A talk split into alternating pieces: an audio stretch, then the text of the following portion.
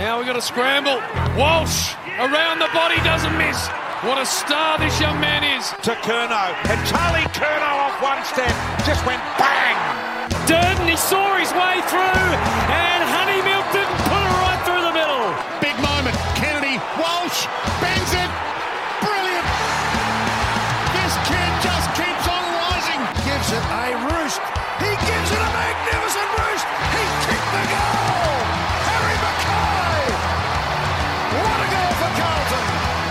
Walsh, here he is.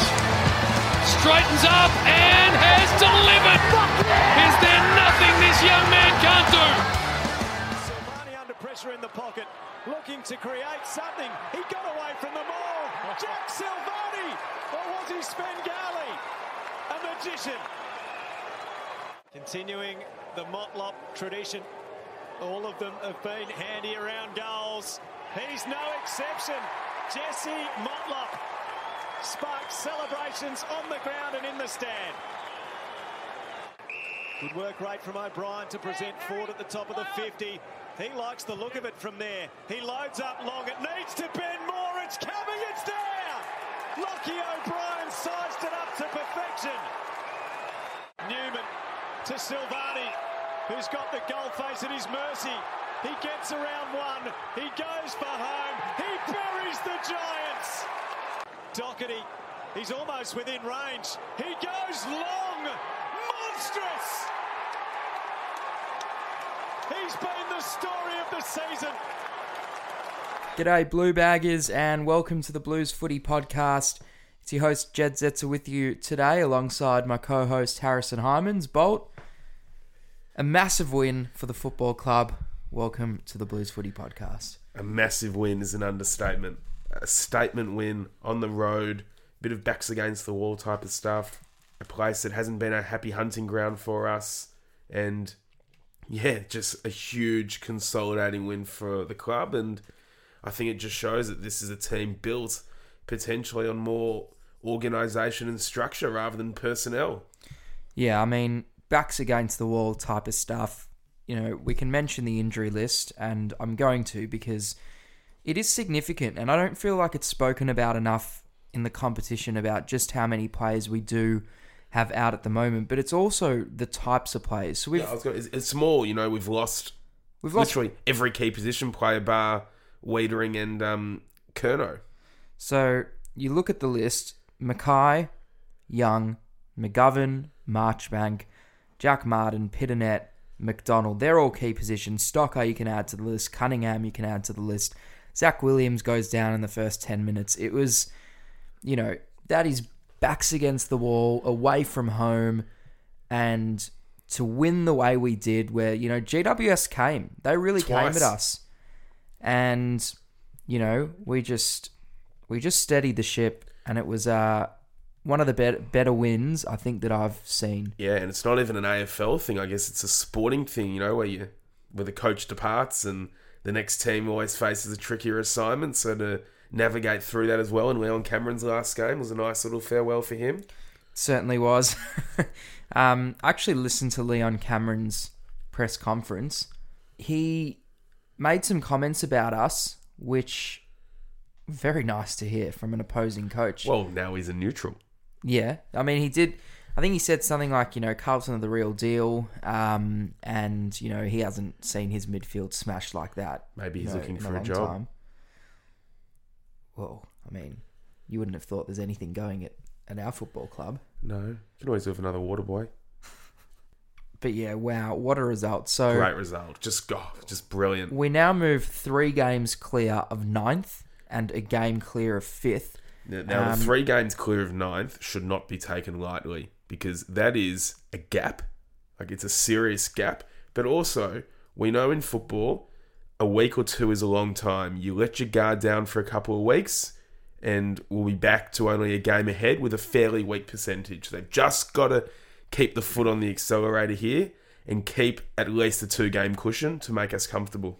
Yep, no, I completely agree. Um, but before we get into the player analysis, um, I just want to bring something up because I think it's fair to say that in the last sort of five to ten years, most players who have come into this side, you know, in their debut games or, you know, in their first couple of games for the club, it's I think it's fair to say more have struggled than slotted in nicely and comfortably at the level. I think it's more so been players have debuted out of, you know, more the want to see them rather than the need to hmm. see them as well. So I mean, I'm not going to go through names because there's been we've had what 30 debutants in the last five to ten years, but they haven't really looked as comfortable in their first few games. And I think if you look at what's happening this year, you know, Jack Carroll comes in, slots straight in, fantastic first game. He's been great. We now saw Jesse Motlop on the weekend, and he just slotted in, Bolt. He Yep. just slotted in so nicely, comfortable at the level. His stats didn't, you know, reflect the game that he had. Oh no, he was great. Well, he's you know, play like that doesn't need stats. He was great. He he really was. He fitted in seamlessly. He, He thought his was decision fantastic. making was good. He just did exactly what he needed to do in that position because there's a lot of them. So they're not all gonna, you know, Well, the three of them were exceptional. yeah. So they're not all going to be able to have a day out every week at the same time, and that's a given. Yeah. We can't expect that. And the fact that you know Durdin had the outstanding game, but Motlop still like left an impression on the game is very impressive. First game of AFL football, and yeah, he was fantastic. And you know, you can even speak about Durdin. He only played Well, yeah, uh, two games. He's literally year. debuted this year. Yeah. you know, in, in essentially. And I think yesterday, I think he started a bit shaky, but Brody Kemp really worked his way into the game nicely as well. Yeah. Oh yeah. Well, I'll let you expand a No, bit. I, I just think he'll be straight out if Lewis Young's available. yeah, but I think regardless of how he played, that was probably going to be the case anyway. Yeah. But yeah, I mean, look at the game. There was some. He was moments- definitely a weak link in the back line, I thought. I agree, but I think you know I've rewatched that second half. There were a lot of things. He took a couple of nice intercept marks, but they were more from errors rather than him setting up. yeah, but I But mean, no, still, it's once again his third game. He's you know a it- key it's- position player. No, I agree. It was a tough assignment, and I, I'm not going to say he, he he definitely didn't like let his colours down or anything like that. I just you know I didn't leave with the same impression I got from Motlop or what Yeah, we've no, had from Durdin. Or, No, that's fair. That's fair. Um, but yeah, you know, I think there's a clear difference, and you spoke about the system. Well, the way that we're playing in our system this year is allowing for younger players to just come in and slot in without being out of their depth. Yep, and next week if stock is not available, it will be Boyd in for Williams. Yeah, and you know, Boyd was pretty good last week. You know, I said I thought he'd be stiff to be dropped. Um, he was I dropped. Thought he'd be dropped. Yeah, and he was dropped, but you know, wouldn't be that you know devastated if he was to play. Yeah, it's going to be interesting with Papley down there and this week. Yeah, it will be. So who goes to Pap? Well, hang on, we'll get that to that later Yeah. in the show. Let's go player analysis.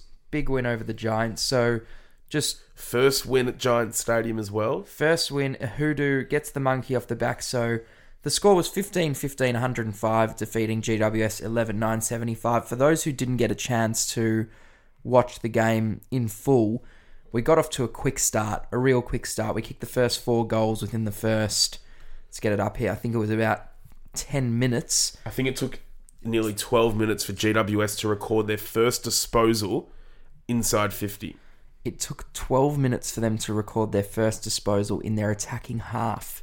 Crazy. let alone inside 50. So it was 15 inside 50s to zero in the first 14 minutes of the game. Carlton led 4 to 26 to zero 12 minutes into the first quarter. Uh, GWS clawed their way back to and we level. thought we were going to have a rosy day in Sydney. yeah, and then GWS came back. Scores were level at half time Yep. before Carlton ran away with it. Uh, in my opinion, Well, we, we, we, we separated ourselves in the third quarter and then it got back to a goal at three quarter time because we got O'Brien kicked that goal to put us 16 up. we just couldn't separate ourselves on the scoreboard, but we, we never looked like losing, I didn't think. Yeah, no, I was pretty ner- I was pretty nervous at three quarter Nervous, time. but We never surrendered the lead, which was always, We always led a all good day. sign. But third, no, I was nervous. Uh, they were goal down at home. all right. Yeah. Player by player analysis, kicking off with the back line as we always do. One of the best players on the ground, Jacob Weitering. He was just. Yeah.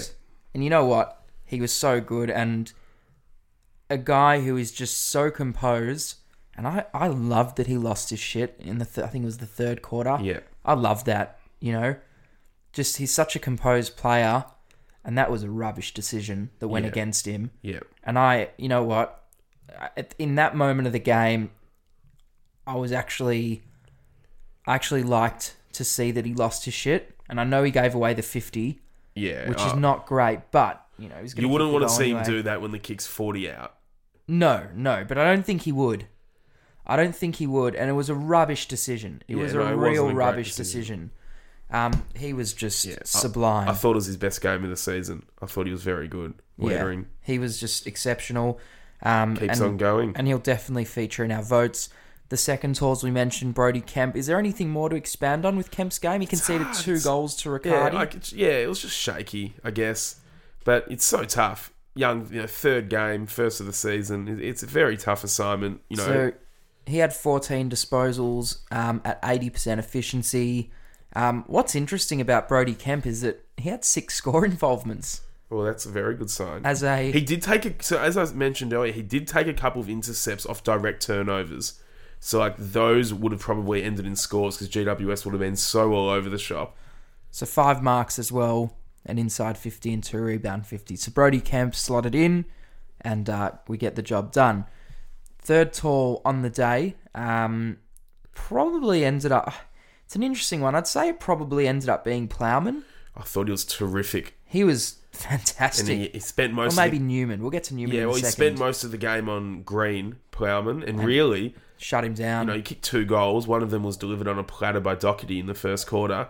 I I thought Plowman was, you know, Plowman set us up very. He was penetrating everything coming, you know, against us in the first quarter. He was a, a wall. Greene kicked his two goals in the first quarter, didn't he? He did. Yeah. He, I think they were the last two goals. I've got it up now. Uh, yep, Toby Greene kicked his first two goals in the first quarter. Yeah. His only two goals, sorry. Seven disposals for the match. He was basically a non-factor No, he- after no, quarter no, time. Plowman played really, really well, and you know, you know what? and I thought Plowman was fantastic going the other way as well. Yeah, and I I think you know Plowman playing, spending you know the first, the best part of six weeks in the reserves is the kick up the backside he needed. Really, you know this complacency and this air of arrogance you get from just expecting to play every week can't go on. 14 disposals at 100% efficiency, Lachie Plowman. Eight marks and three tackles. Uh, one of his better games for the club, I'd go as far as saying. Yep.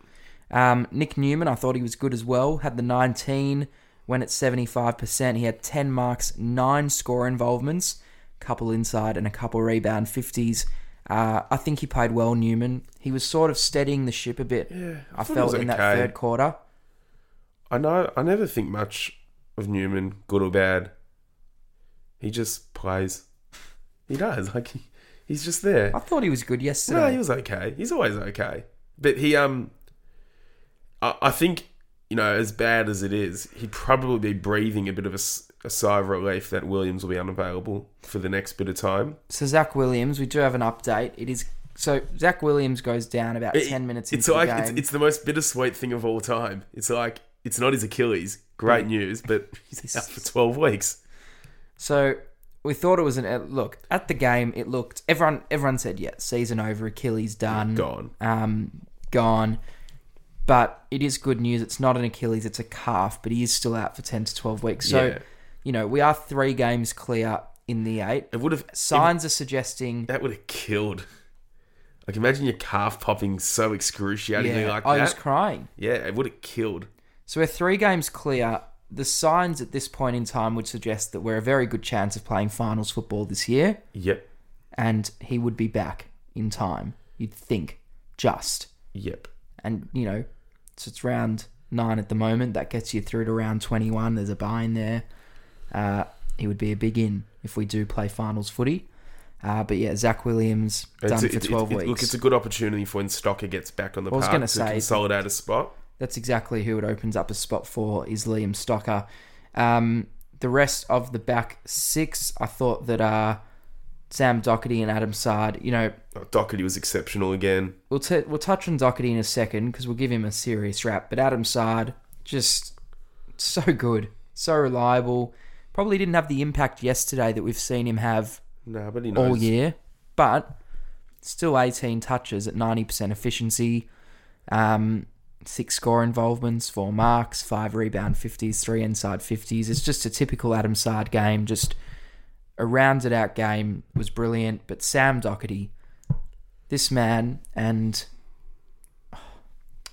what's his name, the commentator, Alister Nicholson. Nicholson, great commentator by the way, as he said, this is the story of the season.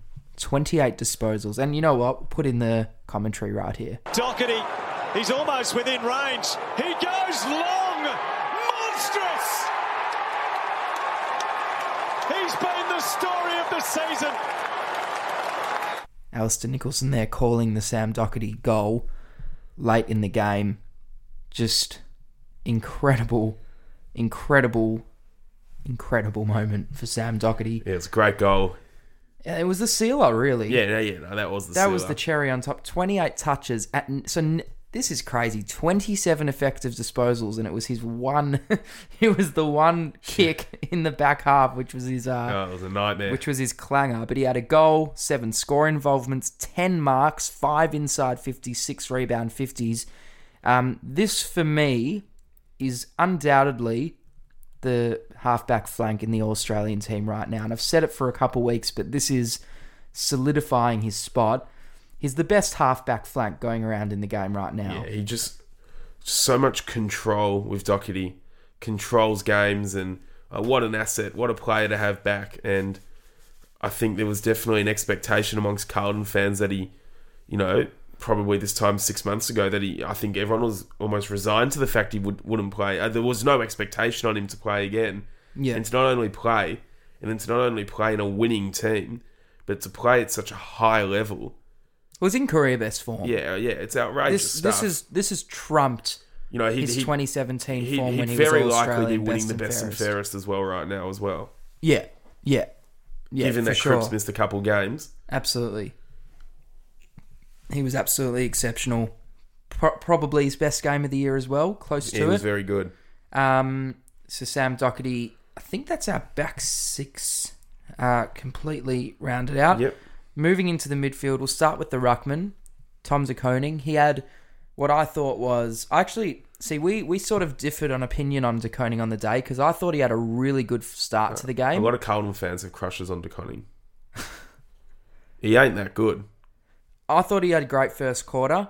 Um, actually, yeah, I thought he started the game well, but he was really frustrating, particularly in that third quarter. He just Well, the bottom line is he got smashed by his opposition ruckman, which we knew would happen. I, I'm not going to act here surprised that he got, he got smashed. he got crushed around the ground because that, that's the thing I noticed was they were looking for him, and I kept saying, why are they kicking it to De Koning when he's with Preuss? He's just not going to outmark him, and he didn't. What De Koning has to do is he's uh, he's no aerial threat around the ground. He really isn't. He has to get on his bike and he has to cover so much more ground than what he does. Mm. You know, you, you even look at Gawn, who is an aerial threat, by the way, but he's linking up in chains. He's covering the ground. He's making his opposition, Ruckman, do something they don't want to do. And because De Koning can't do what the average Ruckman can do, he has to change it up it, it, it's it's schoolboy stuff. It's he, you know, this guy's really not. He's just not helping himself at the moment. I fear, and I, you know, and I was, I said on here, I didn't love. I know a lot of people did, but I didn't love his game last week either. Um, because I thought Silvagni did a lot of the bulk work too that saw O'Brien get omitted. But I just think De Koning, like, he should be taking more than two marks a game. Oh, definitely, Like, definitely. He's the As I kick said, down the line option. He's just got to do more. I get it. Preuss is a very difficult matchup, and I'm not denying that. But you know, we go into this coming week against Sydney. Hickey's a brute as well, and they've also got Ladhams, so they complement each other because they both do things the other can't do. And unfortunately, Hickey does things that De Koning can't do, and this is and look. I hope this comes back to bite. This comes back to bite me on Friday night. But you know, and what Ladhams can do, which De Koning can do, Ladhams probably does better. Hmm. You look, it's it's an interesting one. I, I once again I thought he started the game well, kicked a beautiful goal in the first quarter. Great goal, great mark. But yeah, the second half I was yeah, I was a little bit more on your side. Um, and yeah, this week against Sydney is going to be a very tough match for him. Very tough because I guess we haven't really come up against a team yet this year who play with two genuinely good ruckmen. Oh yeah, I mean, Richmond didn't have Nank. Oh, did they have Nank in round one? No. Yeah, They, did they have Soldo? yeah. So they played. Okay, fair enough. But we So- pitting at De Koning. Fair. Yeah, yeah. Anyway, De Koning, since we've since Pittonet's gone down, um, we haven't yet. I mean, North played Goldstein and Coleman Jones, but Yeah, no, not really. Yeah, look, it's just every week's every week's going to be a test for him because let's be honest, he's probably no better than any number one ruckman across the league. So yeah, well, that's fair. But he shouldn't. He isn't really our number one ruckman No, either. I know, I know, but for the time being, he is. Yeah. Um, the midfield, Patrick Cripps yesterday wasn't his best game of the year, but he still had 26. He came big in the last quarter. I was gonna say he had a big last quarter. Six Cripper. inside 50s and seven clearances. He had a big last quarter, and I think that was the, the deciding factor in the game, really. And this is the other issue where it stems from De Koning because he, you know, and this is also a personnel thing, obviously, because we were losing the ruckman, but because De DeConning struggles to neutralise contests against these bigger boys, Cripps was for- forced to ruck quite a bit. And at mm. least Cripps can halve a con, you know, he can halve a contest.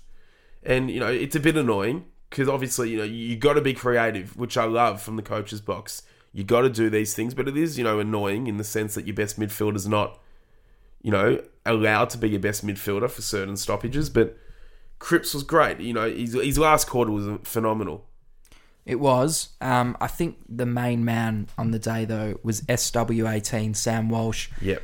31 disposals, eight score involvements. He kicked two lovely goals to uh, set the tone early in the match. 87% efficiency, five marks, two tackles, four clearances, two inside 50s, three rebound 50s. It was really the complete game from Sam Walsh. And we've spoken about it so much this year how he hasn't necessarily been at the form he was at last year, but he's been playing well.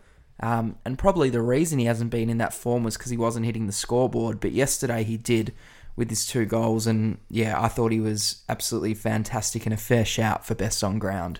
He was very good. He played a bit of a different role because he only attended seven centre bounces yesterday as well. So he was, you know, we saw the rotation earlier in the season where that extra midfielder would start at centre half forward and run in, which he was doing a lot more than the rest, which I thought Kennedy would do. But um, Walsh was terrific. Ten coaches votes as well, and yeah, no, Absolutely just, Just fantastic. a ridiculous player. Speaking of Matt Kennedy, um, he was my pick for best on ground. I thought he was just, I thought he was phenomenal. He was very good. 27 He touches. was good all day, Kennedy. 11 score involvements. He kicked a goal, eight marks, five inside 50s, three clearances. He was just a four quarter complete performance. Eight uncontested marks as well, and it's kudos to the work rate around the ground, and that's what I talk about: just covering the ground and making it hard to defend Carlton when we've got the ball on the rebound. Because if you're if someone like Matt Kennedy's operating in space on eight occasions where he can get out and take a mark and set up from there, like you're well on top. I think it's I think it's crazy the play that he's turned into. And he signed a three-year deal during the week yes, as well. congratulations to him. Well deserved. Delisted two years ago. Literally delisted. Like that is mental. He was on our rookie list last year, Bolt. I know. He only got upgraded to the senior list at the end of last year again. Yeah, it's I mean, great effort. he was I think it's fair to say at round 10 last year his career at Carlton was over. Yeah. He played that game against Port at the G. Yep. Not good. Well, it was that Giants game away last year. where That was the yeah. game, the his first game back, in, Yeah. and, and we said going into that game we thought it was weird he was picked. We weren't expecting him to get picked. He sort of hadn't really been playing that well in the twos. He got his crack and was almost one of our best players. Well, he was one of our best Yeah. players, probably our second best player in the last eight weeks last year behind Sam Walsh. Yeah. And wowee, the player that he's become, consolidating that form this year, he's just phenomenal. Yeah, he had a great game. He, re, he yeah, he, he was almost. Like, he gets faultless. Brownlow votes yesterday for sure. Yep, I can handle that. Yep, No, he I- will. He will. I, I thought he was just absolutely outstanding. Just really, I'm I'm so happy with the play that he's become. He's such a valuable member of our 22. Lochie O'Brien, Yep. Unbelievable performance yesterday. team high seven inside 50s. He had a team high, I think it was 650 metres gained, eight marks. He had a couple clearances.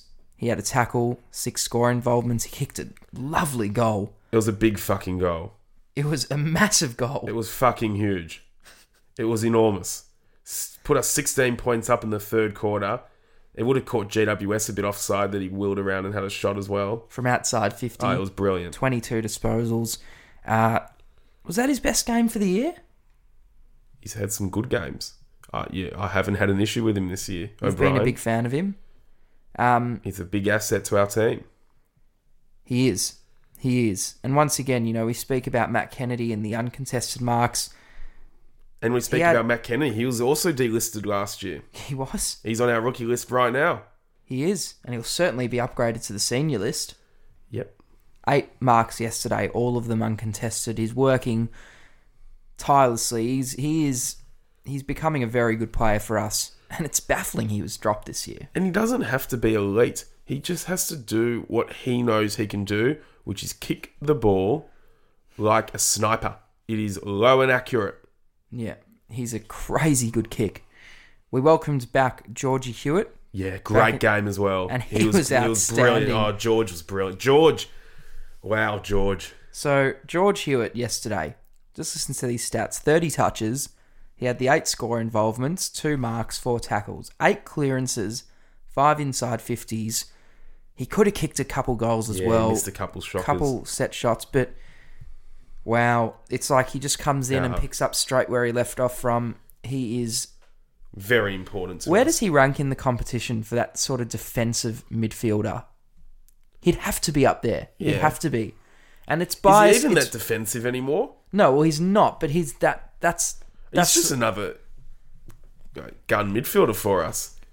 He, I I wouldn't have thought he necessarily does anything different to what like Cerra does or what think- Walsh does. He's a bit more, you know, tackles and extracts it a little bit more. But you know, how many games did he miss? Was it one or two? two. Two. I, I had him in my rolling all Australian team after round five.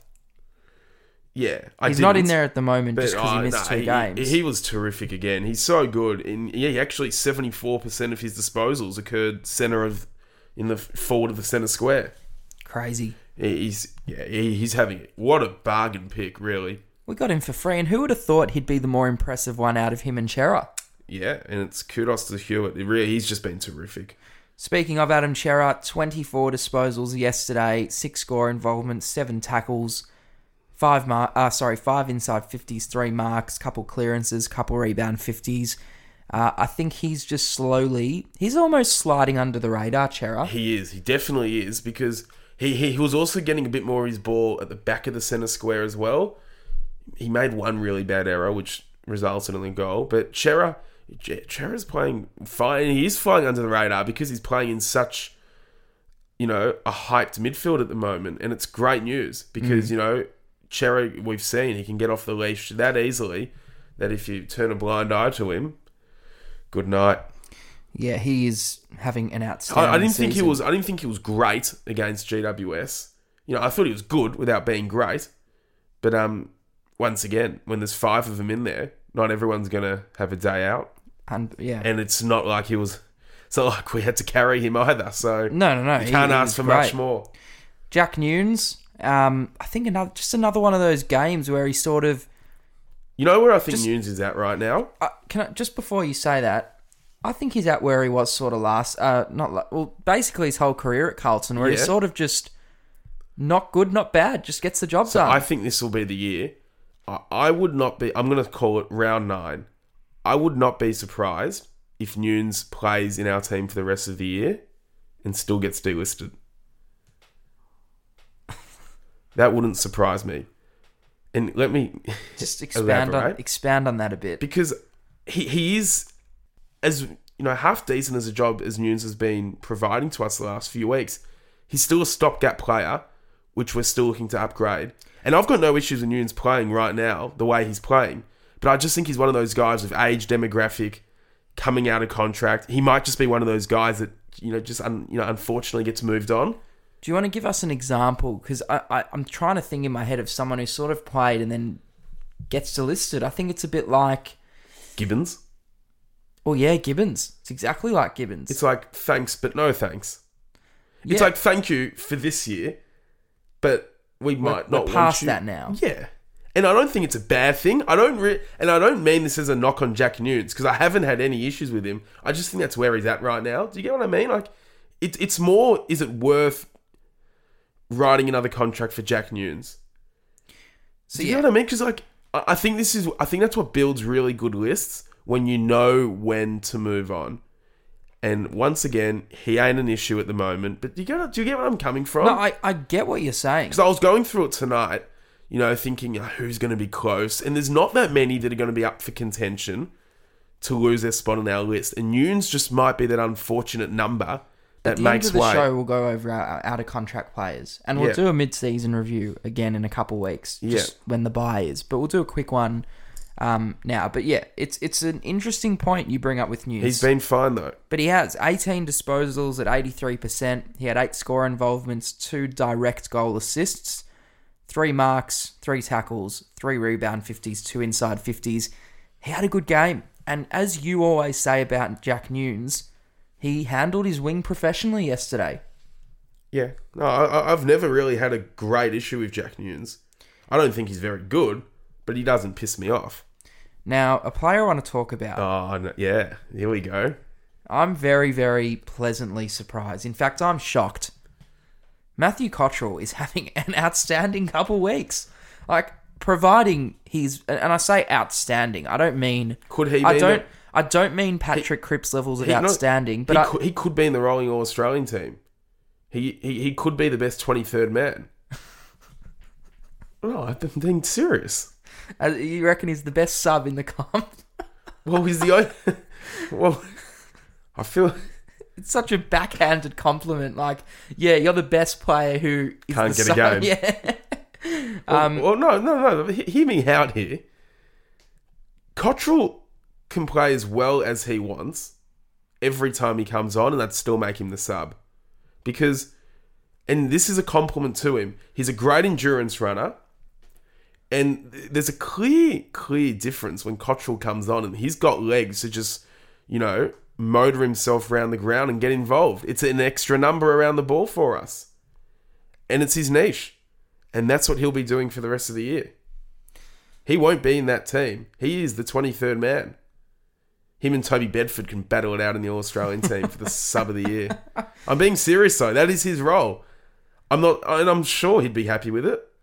I reckon yesterday was one of his better He was games for the great. club. He was great. 15 touches at 93% efficiency. He had a couple marks, couple tackles, couple inside 50s, couple rebound 50s, a clearance.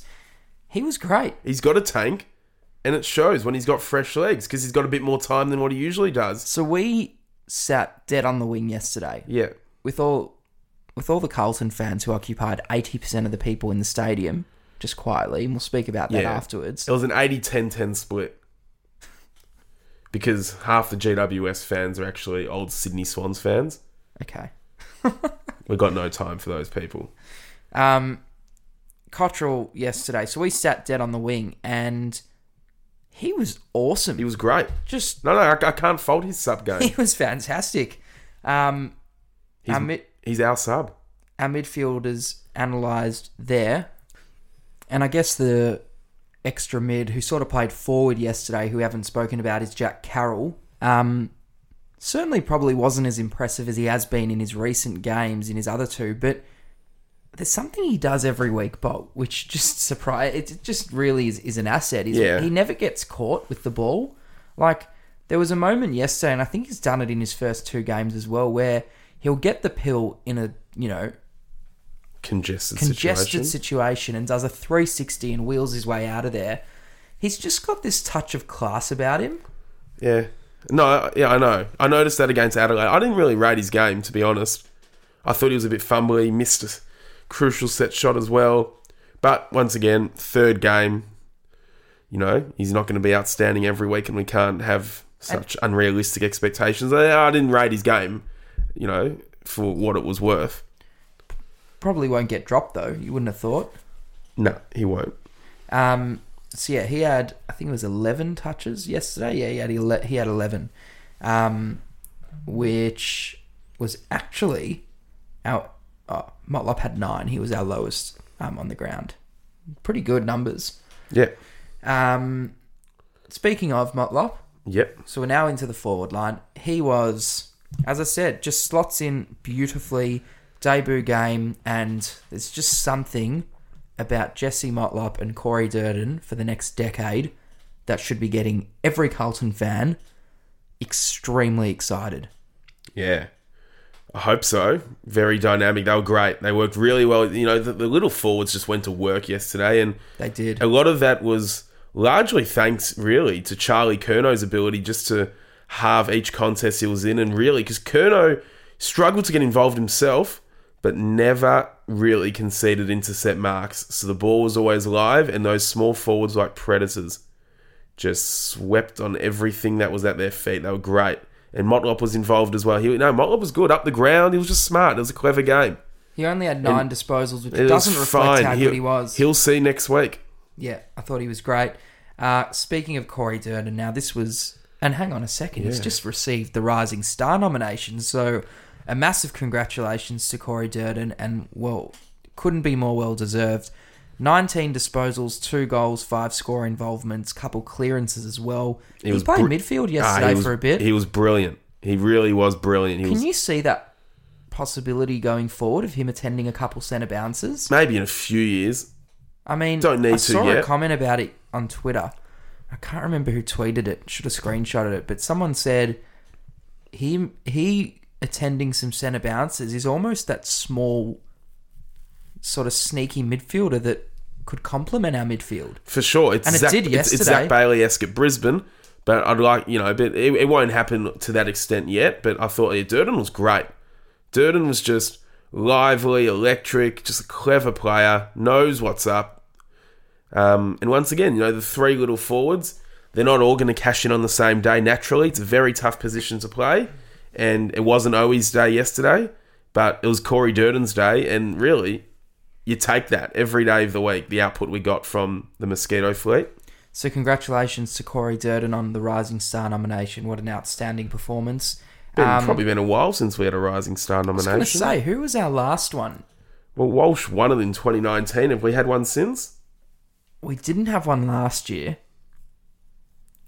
2020? The COVID year? Probably not. No, I don't reckon we would have. No. First since Walsh. Yeah. Like that. Well, good track record. Last Carlton player to get it won it. And the one before that should have won it.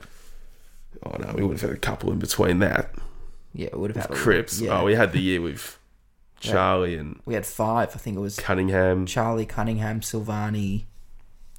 Who was the Did Herschel snag Nah, one? not that year. He didn't play that year. 2016. We talking? It took two years for H No, No, I. I remember 2017. Yeah, there was one year we had five. Yeah.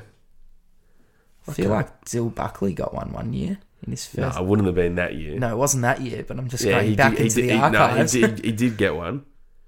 It's a funny conversation, Rising Star. Old mate nominations. Petrevski-Seton would have got one. Yeah, he did. Marchbank. Marchbank got one. Yeah. He got one. Petrevski-Seton's 100th Against game as well Collingwood. on the weekend. Next. Mm, You've got, you've got some.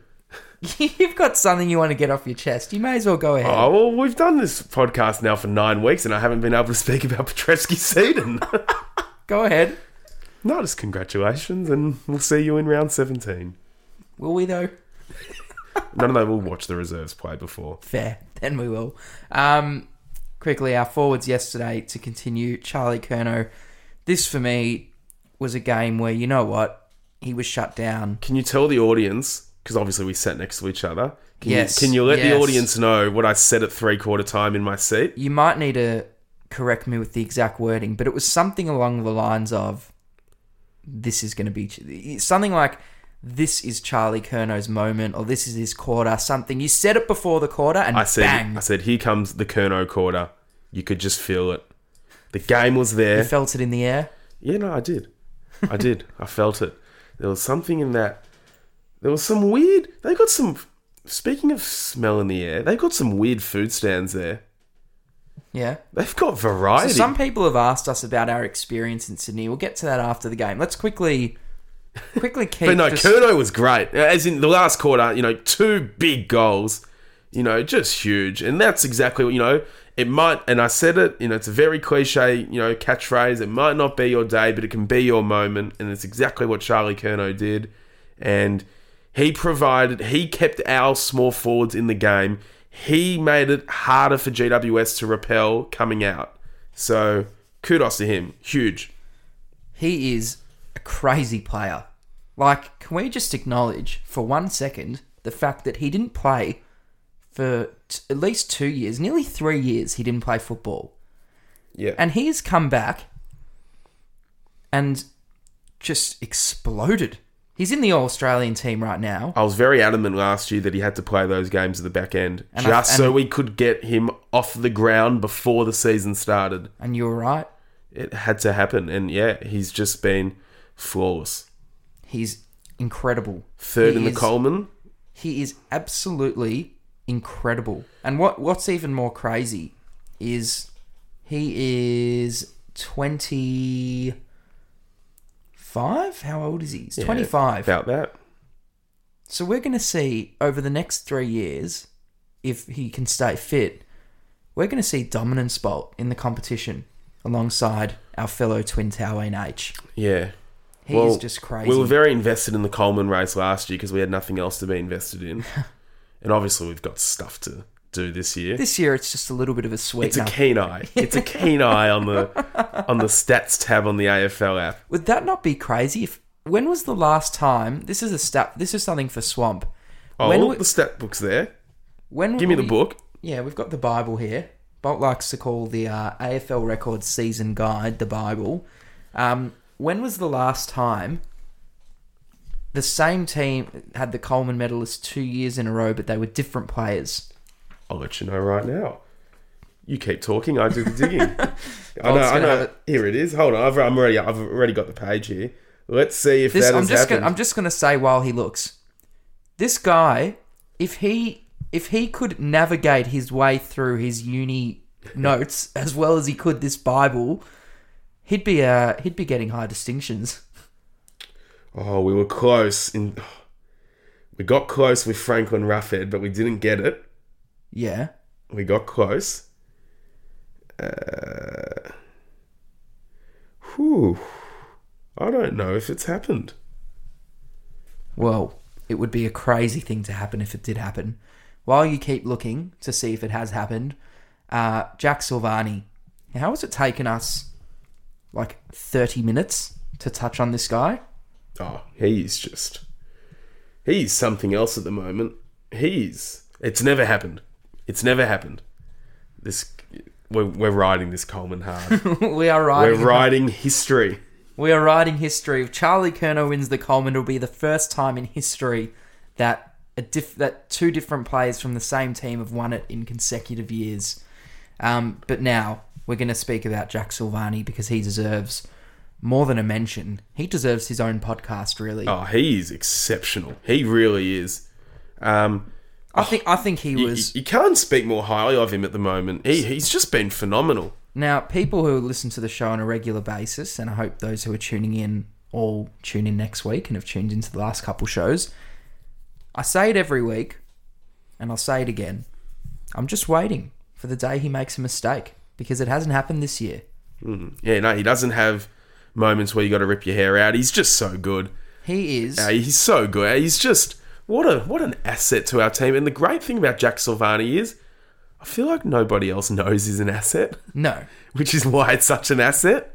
we don't want teams to pay any respect or attention to him No, because right now, he's playing such good footy though. So I think his goal, I'm confident actually, that that goal he kicked yesterday where he sold the candy, The, If you- the second one, the second Yeah. goal, I think if you take, you know, the circumstances around Docherty's goal yesterday and the circumstances around his goal from round one, they trump, the storyline trumps it. But the actual action and the goal itself, I reckon that's our best goal this year. yeah, it was a In- great was a it great the goal. fourth quarter? Yeah, yeah, it put us twenty four this, up. This guy has just just think about this for a second. it was the entree to the He, he has motored the whole court, the whole game. He's just motored, and he's had to motor more than anyone else because he's playing ruck as well. So, Yep. so he has it, and he's. I think he barely went off yesterday, if he went off at all. Um, I'll get that up. He played. Yeah, I mean, he played over ninety percent game time. He has tired legs, tired legs in a fourth quarter for a guy of his size wearing the shin guard to sell some candy For a guy who's not particularly quick. To sell the candy and drill that, that is just so impressive. Yeah, he's an epic and I player. think that's our goal of the season. No, I'm on Zac Fisher, round one. True, true. But this, but this that was, my just that was my kettle moment. yeah, the kettle. Gonna kettle the boil, wouldn't you say? yeah, something like that. Um, I was no, this- delirious. but no, Silvagni, wow, wow, wow. It's almost very hard to put it into words. It's, it's almost hard when you speak to non Carlton people. They say, Why is he good? It's almost hard to put it into words. It's just like you can only really reply by saying you've just got to watch. it would be like It's almost like you've got to watch from the stands. I don't he's know- so important. I don't know if there's another player in the comp like him. Oh no, he's very unique. He's just so good. I don't know why he's good. I do know why. He's just so clever. He, He's the he smartest. where- yeah, He's the smartest player in our team. His positioning is extraordinary. He never gets beaten in a contest. He'll never get outmarked. And if he has, something's happened that, you know, is a factor. But he's just absurdly good. He got voted man of the match. I saw the Carlton fans Yep. vote him, and that's you know, but didn't get enough. a coach's vote. well, What's happening there? that is bizarre. How can Michael Voss not give him a vote? I'm sorry, that is disrespectful. Michael. That is an absolute disgrace. Oh, He to- was- We'll have to have a word with him. He was actually ridiculous Ah, yesterday. he was brilliant. ridiculous. He was brilliant. and I'll wait. I'll keep waiting, and I hope I'm waiting till He hasn't uh, had a coach. I don't think he's had a coach's vote this year, Silvagni. No, I'm not waiting for that. I'm waiting for his mistake. Oh. The first mistake of the year. I think I'll probably be waiting till I'm in my 90s, but uh, he was just exceptional. Kudos to Jack Silvagni. He's having an out of this world season. Matt Owies, and we spoke about it earlier, when you're playing three of them, not everyone's going to hit the scoreboard. Not everyone's going to have an amazing game. But he still leads the competition in tackles inside 50. This guy Yeah, we can, we can the ride that one home as well. he leads the competition in that stat, which is crazy. 15 dis- disposals yesterday for Matt Owies, Oh, I wouldn't have thought he'd had that much of it. 75% efficiency, 5 score involvements, 16 pressure acts. And you know, he didn't hit the scoreboard, but he's another one who just motors around the ground. And uh, yeah, he's he's an important play for us. No, he's very important. Under yeah, his position's his.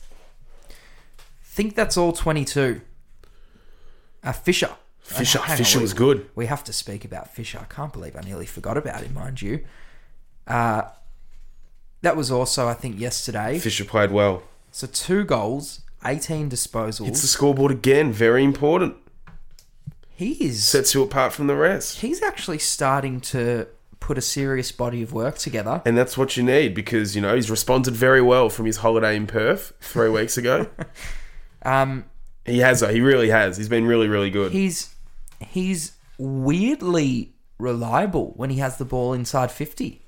Yeah, which is clever as well. It's because people aren't going beyond their limits here. It's it, it's a game where, and I also feel like because we are so quick with the ball, we're, all, always almost that one step ahead of the opposition as well. So you do have a little bit more time to, you know, hmm. cut through He teams. It's just he's just he's a weirdly reliable player. He's getting it done. Yeah, he is. He's just yeah, he's having a really good year, Fisher.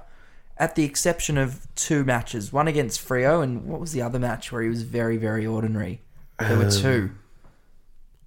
Was it Hawthorn? Hawthorn, yeah, I was Yeah. going to say Hawthorn. Um, nah, but he was yeah really good yesterday. Bolt votes from the day three, two, one. Who are you going with? It's tough. There's a lot. So let's go in the order of one, then two, then three this week because it's not as clear cut. This is probably the hardest game to award votes. Can we go three down to one? No, one up to three. We're going one to three. So I've got to draw my line now. Um, Do you want me to go first? No, I think I've got it. Yeah. It's so tough. I'm going to go one to Sam Walsh. No, one to Jack Silvagni. Yeah. So I've got four players. Oh, I need to cut one out. Oh, it's going to be so. Because you, this you- guy, well, you made the rules. this guy that I'm going to cut out, could have easily got three. Well, yeah, there, there was a lot. There's a lot to choose from. I'm going one to Jack Silva. Oh, I'm going one to Jack Silvagni. You two? Who did I say for one? I said Silvagni. Silvagni. Yeah, two Sam Walsh. I'm going to Matt Kennedy. No, oh, yeah, I'm going to Matt Kennedy, and I've, it's weird because I said all day yesterday that I thought he was best on, but I'll go two to Matt Kennedy. And I'm going three Jacob Weeder. I'm going three Sam Walsh. As I said, I, Weeders was my fourth one, and I thought, well, fourth on for me, but he could easily be best on. Sam Docherty didn't get any love. Oh, Doc. No, no, no. Hang on. I got to change that up a bit. Oh, gee. Yeah, no, it's this very is, this tough. is so tough. Um, and Durdin. Durdin should have been in there. Gee. oh, George. Um, nah, Doc's got to fit in there somehow. Oh. But Silvagni has to get a vote. Oh, Oh, you made the. Yeah, I'm- hold I'm on. I- sorry. I I've- suggested I've- we go three to one. I'm, I'm going to give a third of a vote to Silvagni, a third of a vote Ah. What to is this, like an Weitering, under and, a 10s th- and, participation award and, or a third, something? and a third of a vote to Docherty. Oh. Kennedy gets two, Walsh three. That's, that's probably what David Teague used to do. Very David Teague me. Um, Bolt, the VFL didn't play this week. Um, it was a bye. They played a practice match against the So that's Fitzroy now Cubs. that's, that's now five quarters they've missed. Um, yes, yes, that is correct. Um, so we're going to get to Twitter questions now. Um, I want to start off with a message I got from the great man Paul Walsh. Um, he said, "I've got a pe- I've, he said I've got a very interesting question for the podcast. Matt Kennedy had 28 disposals, eight marks, three tackles, almost 400 meters gained, all on 68% game time. Even Cottrell had more. Why the few minutes? It's hard to know. Uh, It, it might I, have I just think been. I know. Yeah, I think there's no doubting the fact that he's not the quickest player in our team, just a burst player. and he's an impact player. He's a burst player, and I think you know he's the type of player, and he starts every week on the bench, doesn't he? I think he's the type of player who you put on for seven to ten minutes, then you take him off for an extended period, let him you know recharge the batteries, and you come on and you get a lot out of him again. Um, I'd say that would be my reasoning. Yeah, it- or it might just be something as you know, as silly as you know when it was his rotation, the ball was stuck on the other side of the ground for a while. I'm not sure, but yeah, he is a burst player, and he might not be able to go for more than seven, eight minutes at a time at high intensity. Well, whatever they're doing with him, they don't need a change because he uh he's having a stupid season. Twitter questions, we're going to go through them now. As we say every week, apologies if we don't get to yours. Um, but we will get through as many as we possibly can. Um, the first one coming through from Damien Birmingham. It was so good to finally see us win up here in Sydney. It makes me forget the horror show of three beltings in a row last year. I thought Char- True. I thought Charlie was enormous. He got bashed all day, but just kept getting up. Perhaps our best effort of the year. Everyone contributing. Finally, we are a good team. Ah, yes. Um, f- the first point, I was at all three of those games last year in Sydney, and it was plainer than vanilla ice cream. They were all shocking in their own right. So it was great to see a win in New South Wales. Um, brilliant. It was just a great gutsy win. It really was, and it was a very even spread spread of contributors. Um, it was just such a pleasing win. Kandau says, "What a time to be a bagger. These are season-shaping wins, and I, that's a great comment in itself. The absence of Harry and Pittonet has come at a time where Charlie and TDK have to step up and could prove key catalysts when they come back and we push for finals. The pressure and experience is invaluable. Yeah. No, there's yeah, no doubt about it. It's true. When H and Pittonet come back in, De Koning and Curnow are just going to instantly be playing on worse players than they have for Do you think 12 De Koning will play when Pittonet's back in? I think he will. I think he will. It'll be touch and go, I reckon. I think Cunningham will come in when he's fit. And That's Yeah. that's someone who we haven't had to factor in this year. No, no, I, I agree with you. So that might be a little bit worse for De Koning. And then there's Honey. Or that might be. Well, um, Cunningham might just be bad news for Newnes. Yeah, that's true as well. But I guess we've been playing this extra Yeah. sort of midfield since Pittonet's gone down. It'll be interesting. Uh, Michael Ceravolo says Cripper sacrificed his game in the ruck a bit, but don't think it's something we can have him do every week for the next six weeks. Well, yeah, I agree. yeah, I agree as well. You know, you don't want the best player in the competition playing out of position. It's No. a great call. We have to win Brownlow bets. Um, Navy Blue Baggers says, "How good has Fisher's last month been? Yeah. he, he is amazing." And we just touched on it. Can't disagree.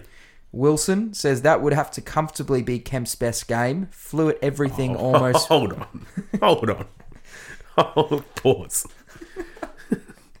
now, I respect the question. It was his third game. And one of them, he played in the back line in a game we lost by 100 points. And the other one was the dead rubber in the last game of the year. Yeah, Yeah. well, it's fair. Yeah, so maybe it was his best. Um, he said he flew at everything almost with reckless abandon. Was a key part of our defense, holding steady. Definitely have a player there. I like it, Wilson.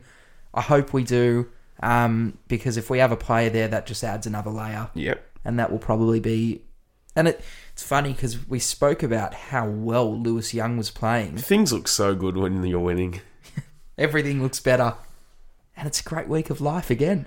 When you win, you just have a marvelous week. I could have got kicked in the face at the footy yesterday and I would have had a good day. Um, Talbot Henry says loving the goal celebrations for special moments. Motlop and Docherty yesterday. Nice, yes, good call. It's a great call. Bit of culture. someone oh, it's annoying that I can't remember who said this, but someone said it just a couple weeks ago. They did a questionnaire where they said it just looks like it's 22 mates out there. I was going to say they, they like each other. Yeah, they do. They do. And as Michael Voss said in his press conference, Motlop is a really well liked kid at the club. Yep. He's got this aura about him. Do you not agree? Is he He's with just- the popular boys? Do you reckon that's like the popular house? Carroll, Durdin, and Motlop. I've got no idea, mate, but each their own. You can have that observation. I've got no idea. I don't. I don't follow. I barely follow anyone on like Instagram or anything. Now, I'm not gonna now just relax when I say this. Relax and let me explain. Yeah, because Oh. you're gonna jump on me. Okay. Relax when I say this. I'm not going to look. Um, and you're probably gonna laugh. The Riolis have this thing where football just runs in their blood, right? And now just wait, just wait, just wait. Let me explain. Every Rioli that comes through is just outstanding, and they have this My brain is hurting already. Now, we've only had a couple Motlops, but if he's anything like his father was, and like his, is it his uncle? Is Stephen his uncle? I don't know. But then there was Shannon Motlop as well. True, I forgot about him, but his father was very good in his day. He was. He had some very big years at Port Adelaide. And later on. Stephen Motlop in his prime was a great player as well. Yeah, he was. So if he can follow in those footsteps, maybe the Motlops in a couple of years, we might say, you know. And I'm trying to think of other footy families, well, the Silvagnis. Yep. But this is like Like generational families. I'm saying, Yeah, general yeah, yeah. like, you know, it's Well- nice to have a Motlop in the side. Yeah, it is. The Danahers. The Danahers, true. The Abletts went all right. The Abletts went all right, yeah. Um, yeah, I look didn't like need didn't need didn't need the whole Rioli. No, because it's Intro. like it's like Cyril was a crazy small forward. He was Yeah. almost the goat of small forwards. Yeah, And we've got young, is it Maurice who's playing at Ri- Richmond. Rich- He's a small forward. and his father won an Dan Smith. Daniel Rioli was a small. fo- You know that that's He's the playing small forward footy. brigades. And, and Willie's looking really good. small forward, and the Motlops small forwards as well. You know, you can't compare, but it's just worth noting. Yep, So apologies for the Rioli comparison, footy fam. but uh, just something worth noting there. I Yeah. thought. Um, FDR says with Lewis Young returning, does Kemp go forward? It's not a bad call because I actually thought even going into yesterday, Yeah, Kemp you was. thought he would play. I thought he would play forward anyway, so I was a bit surprised when he went back. Maybe I was just a bit naive going the into the swing game. man. Could he be our swing man? Oh, what do you want to call him, Harry Taylor now? Relax. Hang on, Harry Taylor wasn't a swingman. He was in his twilight. in his twilight. This guy's in his. He's in the dawn. Third game, as we just said. Um, Um. Oh, okay. Andrew Walker then. Um. He went both Jared, ways. Jarrad Waite, Jarrad Waite. Henderson. Yes. No, Jarrad Waite. Another Carlson family. Yes. Uh, Lock Egg says, "Do we run?" But no, no, no. He, he could go forward. Yeah, he, he could. could. He He- very well could. Lock Egg says, "Do we run with three genuine small forwards? I love the pressure the guys put on. Honey back in the next couple weeks. Bring back the mosquito fleet." Yeah, I like. I liked it as well. Um, and someone will have to put in. Look, maybe Carroll will be the unlucky one going forward. Out if if they do persist with the three, I'm not sure what they'll do. Um, but it's great. Competition for spots is hot.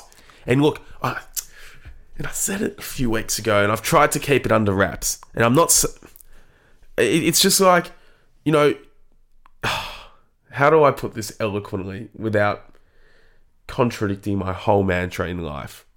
Basically, if Carlton want to pinch a flag, you've got to do something really wild and unique. And running with small forward lines like that just provides a lot of unpredictability. Mm. And it's very hard to, Yes, yesterday was hard to defend. As, you know, boring as our forward line looked on paper, it was very hard to defend. And that's what they offer. So you reckon there's a wild card, unpredictable side of our small? Well, Richmond did it. they did. And, you know, at the time, Castagna, Butler were no names. Yep. Rioli was in his second year. Townsend was. And Townsend was a D list. So it was just a bunch of mis- misfits playing in the forward line. and it worked. It Yeah. worked. Um, it's an interesting call, and yeah, it's going to be very interesting going forward to see what they do. I shouldn't have said the P word. The pinch. um, Tracy Reed says, "Just want to say how proud of the boys I am." That was a mature professional win. They could have dropped their bundle when GWS came back. That last quarter was pure bliss. Everyone needs to go to Marvel on Friday and blow that roof off. Shit, yeah. Pack it out. Friday night, fourth versus fifth. It's an enormous game. That game should be at the G. That'll get 50k. I reckon there'll be 50,000 people there. Yeah, no, it'll be packed. So they've got a lot of fans here in Victoria as well. It will be. It'll, it'll be. It's a hot ticket. I reckon that will be, and it's a weird call, but I reckon that will be the most highly attended game at Marvel this yeah, year. I don't disagree.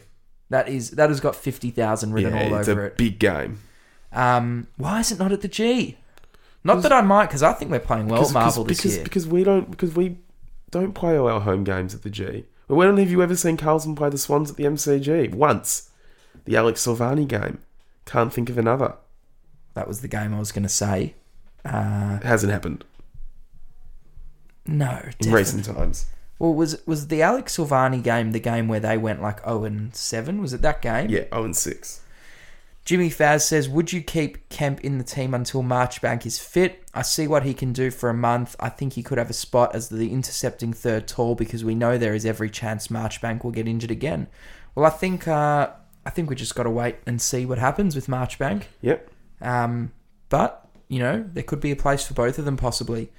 Um, Michael Joseph says, "How was the hotel this time, lads? I'm ho- A great I'm- memory. I'm hoping for reviews of all aspects of your trip. I assume the footy was five stars. Footy was five stars.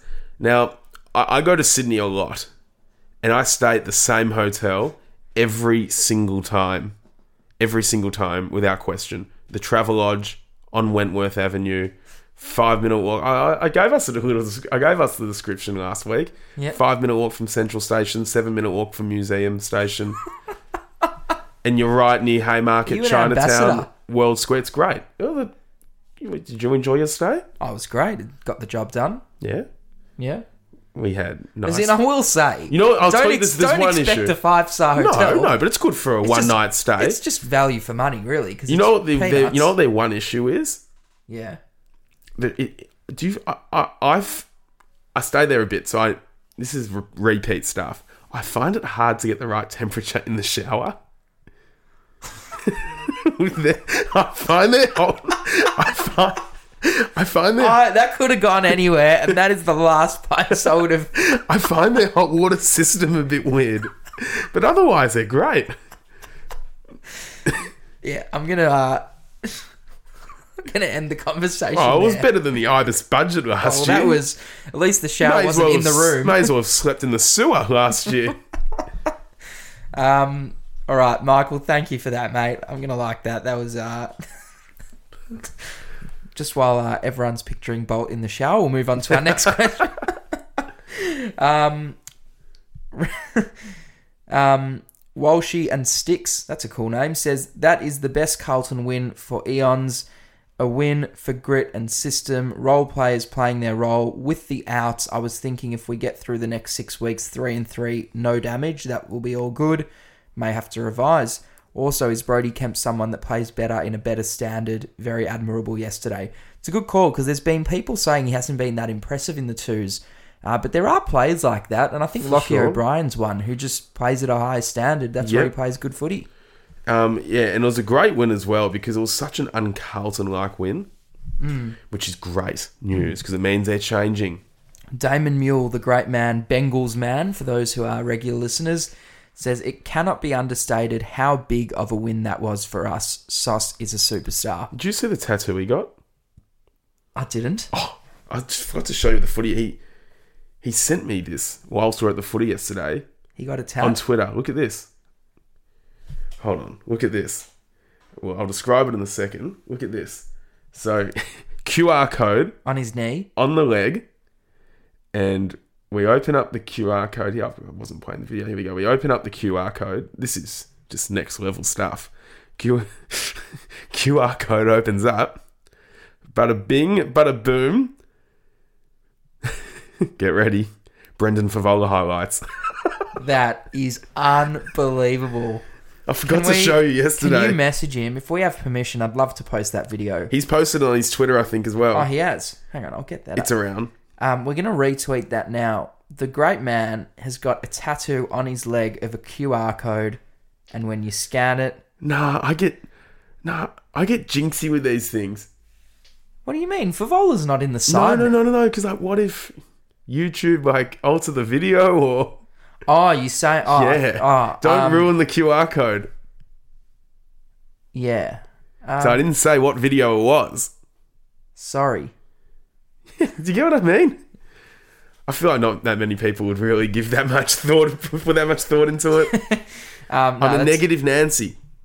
It's an awesome video. How good's that though? Um, that is awesome. Love it, Damon. That is crazy cool. Um, Wall says they didn't get a disposal in their forward half for almost the whole first quarter. Insane forward pressure. Just wish Hewitt and Owies finished off their work. Yeah. Durdin is a solid. The future. Sorry, Durdin is solid. The future looks blue. I love it. I hope so. Um, Tommy says for most of the game, Charlie was double teamed and shut out. He did let loose late. We had plenty of contributors to the scoreboard to negate to negate that, but I think that will happen every week. Is it a worry moving forward without Big H? Well, He was playing on a very good defender. I was going to say, I think he was pri- playing on a top five to top Yeah. five to seven key back. He's a the very good defender, Sam Taylor. And look, it, it might, it's gonna, it's, it's not like it's gonna be the only time it happens, but he'll get off the leash. what I will say is, you know, I'll say this. Remind me, to, remind me to mention something when we finish off the Twitter questions about this week's match against Sydney. Um, Brady Park says it's nice having some beautiful field kicks in the team. It really has been opening up the ground for us. Can you give me your top five in order? Oh, field kicks. Uh, My top well, I five think, field I think he meant top five on the day, but let's do field kicks. This is an interesting one Oh, Lochie O'Brien's number one.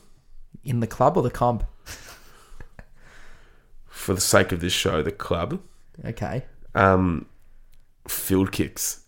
so I, I'm gonna go. I'll, I'll do mine. Yeah, we'll go one. Lochie for one. O'Brien is our best. I'll match you Yeah. there. I- I'd say the number two field kick is Mitch McGovern. I was going to say Mitch McGovern as well. I'd say the number three would be Jacob Weitering. I'm going to go with Jack Silvagni. Yep. Weitering's my number four. I'm going to say number four is Adam Saad. Saad's my number five. Sam Docherty's my five. So no Jack Silvagni in there. No, but that's not a knock on him. He just does, he just doesn't he didn't just didn't come to my mind. I was I, I thought a bit of George or you know Walsh is a very I was going to say kick. Walsh is Walsh is so stiff to miss out there. Um, all right. Ewan Morden says Matty Cottrell. Yes, no, why? Well, it's a big yes. We've touched It's, on it's him. a yes in brackets as the sub.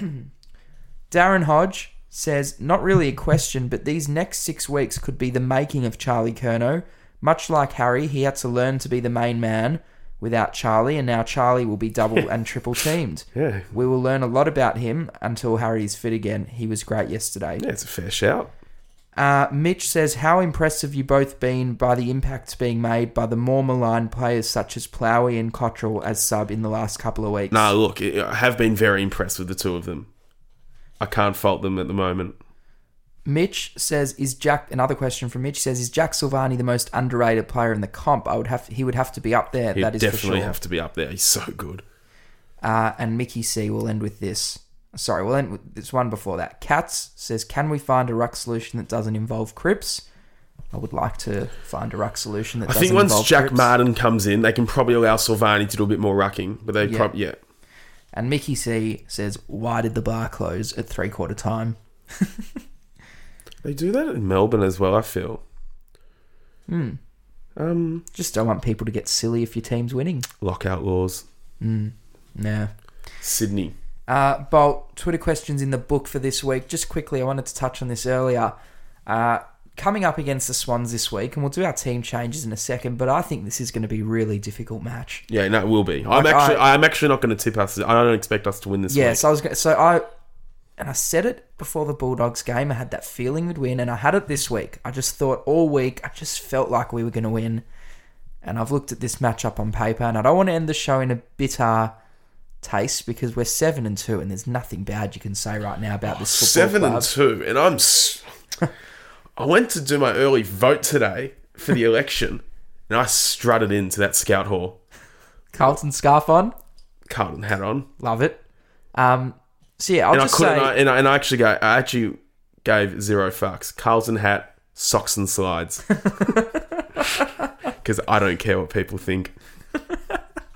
Um, yes, so I'll just say, um, I really do think this. I think this is going to be extremely difficult. I'm No, looking at it on. They, paper, they, they, I do rate them. and it's more so because we've got no Harry. We probably won't have Lewis Young, no Pittonet. It's, Young will be tight with H and S. It's just it's a matter of when he went in. so the It's way a five day turnaround. so the way I look at the game, I think we're going to get brutalized in the ruck. I think our midfield can match it with theirs, especially if Rowbottom's out. But what I'm really concerned about going into this match is the forward line because Paddy McCartin is playing some serious football this year for Sydney. He is looking very good, and his brother Tom McCartin is looking yeah, almost no, they're both great. good. oh, he's probably better. so Charlie this week, yes, he probably isn't going to be on a player of the quality of Sam Taylor, but he's on two, and they probably the two of them together makes it very difficult. I just think on paper this is going to be very difficult, and I I, I am the same with you. I'm not going to tip us.